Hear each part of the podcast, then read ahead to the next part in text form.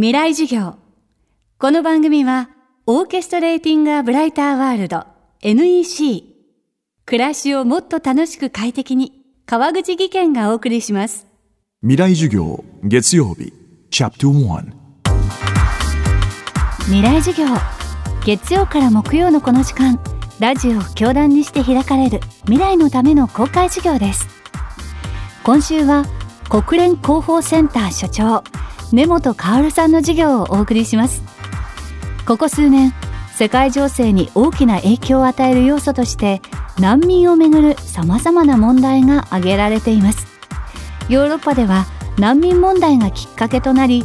EU 加盟各国のスタンスにばらつきが見られるようになりました。アメリカではトランプ大統領が難民受け入れを制限する大統領令を出したことで国を分かつ議論が生まれています。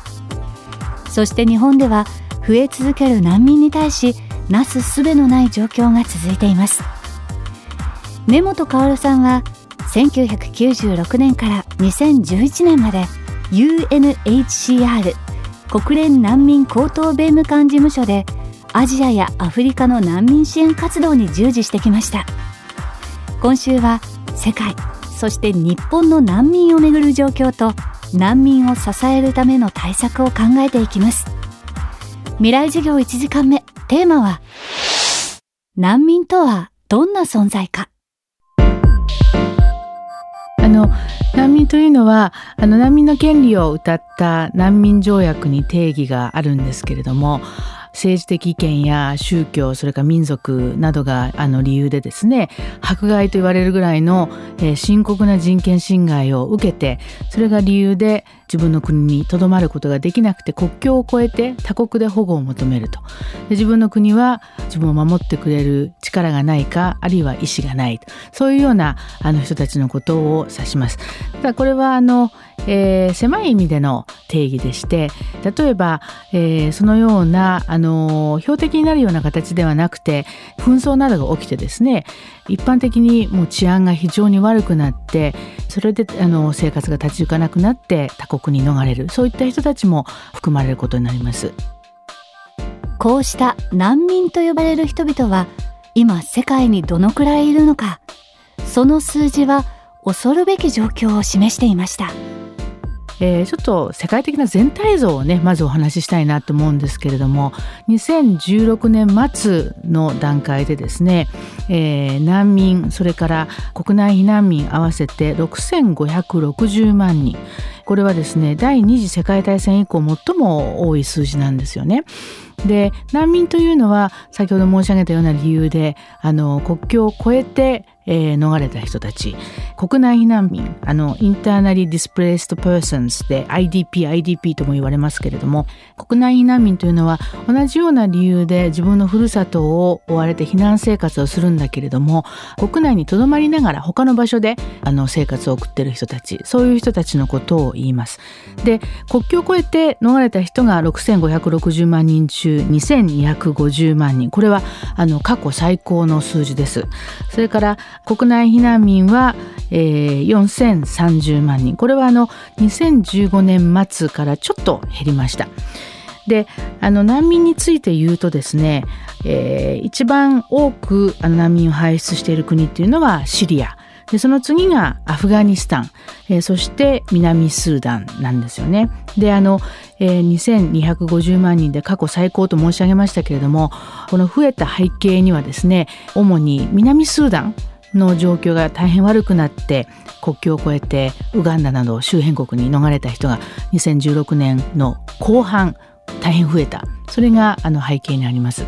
で難民避難民両方合わせるとですね今世界人口は74億人、ですから113人に1人が難民あるいは国内避難民だというふうな計算になるんですね。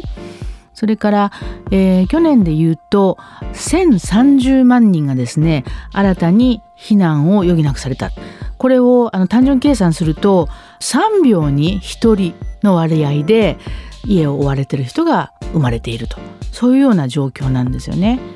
で、えー、難民をですね最も多く受け入れている国っていうのはトルコなんです。トルコが、えー、290万人受け入れてます。でトルコというのはあのシリアのすぐお隣の国ですね。でシリアというのは世界で一番難民を多くあの排出してしまっている生み出してしまっている国です。ですので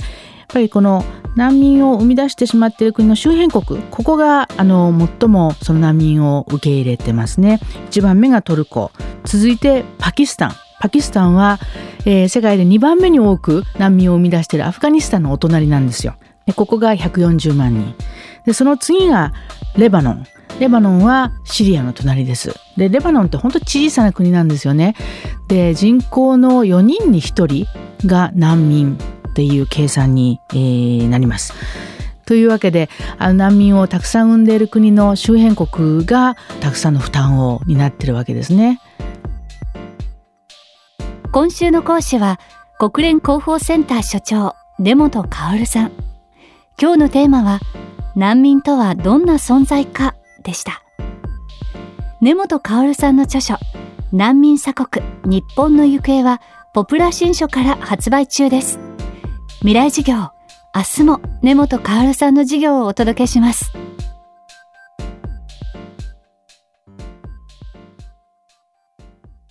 川口技研。階段での転落。大きな怪我につながるので怖いですよね。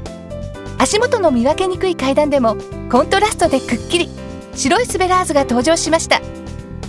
皆様の暮らしをもっと楽しく快適に川口技研のスベラーズです。未来授業。この番組は、オーケストレーティング・ア・ブライター・ワールド NEC。暮らしをもっと楽しく快適に、川口技研がお送りしました。